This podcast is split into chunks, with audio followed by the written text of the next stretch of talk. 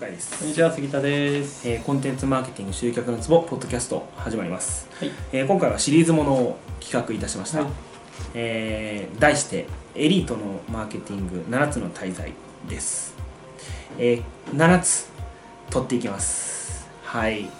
決して手を抜いてるわけではございません、うん。いや本当にあのーもうこれやると絶対成果出ませんよみたいな。っていうかね、まあ、成果出るかもしれないですね。うん。まあそのインプレッションとかはいはいはいはい。あのフェイスブックが言うところのエンゲージメントとか、うん。そういう成果は出るかもしれないですけど売り上げにつながるかって言ったらまあよくわかんないよねうん。でまあエリートの人たち、まあ、代理店さんとかあとなんでしょうねまあ、ですか？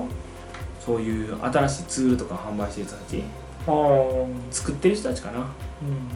が、まあ、まあエリートじゃないですかそういう人たちが提唱してるとか実践してるとか、こう進めてくるようなマーケティングに関してまあ間違ってんじゃないみたいな。うん。っていうことで7つの大罪と名付けました。えー、まあ初っ端からあのいきたいと思います。はい。はい。まず1個目が、えー電話しない。うん。っていうことです。電話しないよね。はい。あのー電話しない。そうですね何がなんで電話しないか謎なんですけうん。どねあのメールで済ませようとする。うん。例えばあのお客さんにね例えばですけどどうしてもセミナーとかに来てほしかったらするじゃないですか。まあこれあの、まあ、セミナーやってる人だったら分かるかもしれない。無料セミナーって参加率がですねよくても7割なんですよ。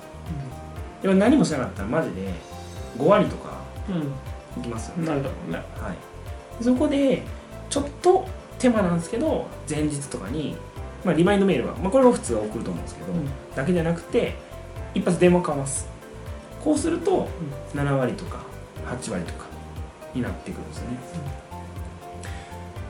まあエリートのマーケティングの罪ってことで言ってるんで、うん。まあ、ぶっちゃけ電話って泥臭いですうん。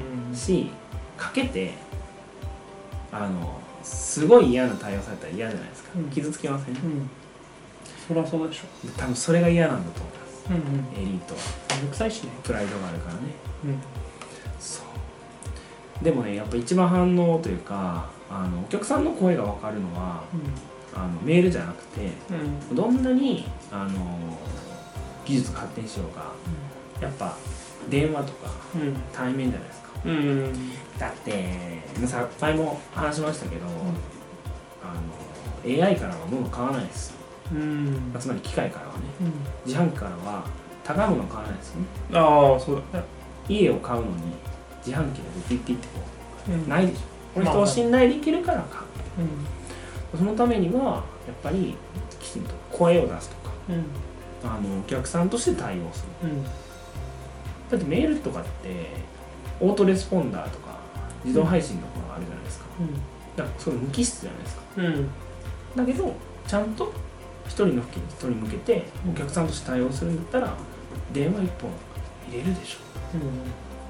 って僕は思うんですけどね。うん。どうでしょう。あなたはどう思いますか？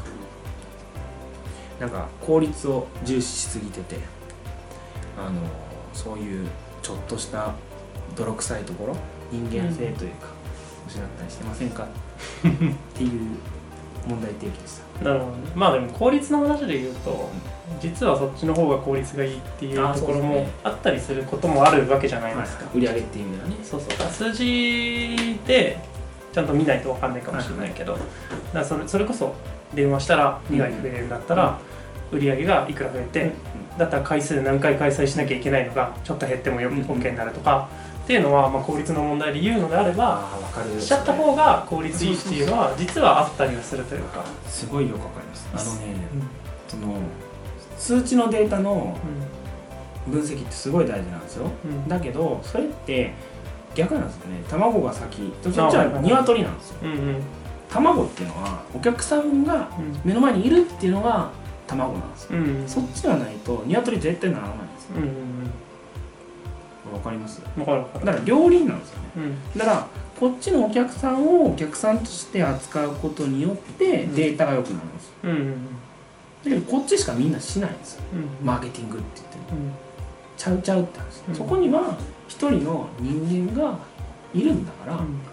じゃあその人にはって話です。うんその結果がフィードバックとして数字に返ってきます、そうですね。っていう話ですまあだから効率も大事なんですけど確かにね、あの技術発展でいろいろできるようになりましたから、だけどあくまで買うのは人なんでそこは大事にしましょうって話ですよね。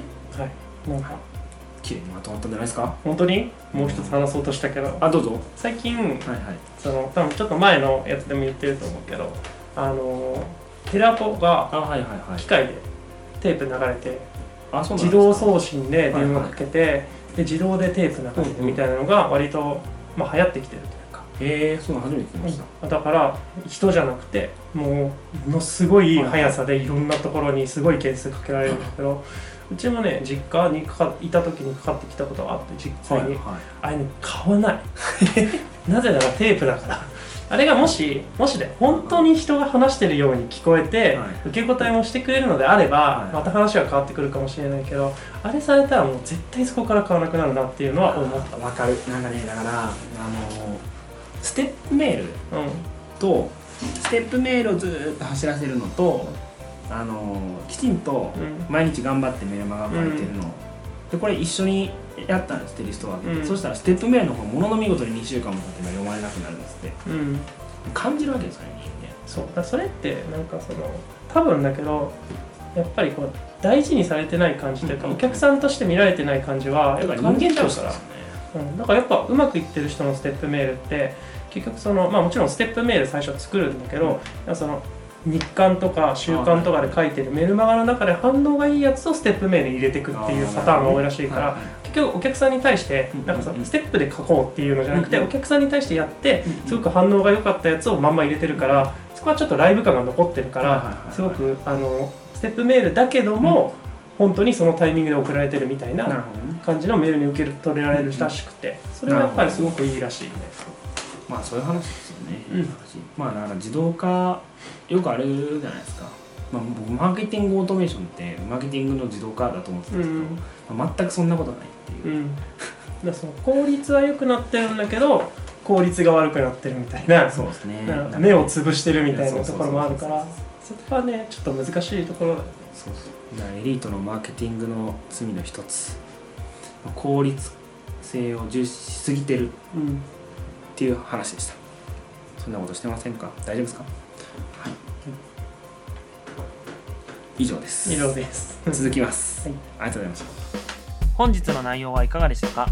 今すぐリンクをクリックしてあなたの課題を解決するコンテンツマーケティングのヒントを無料で手にしてください。お待ちしております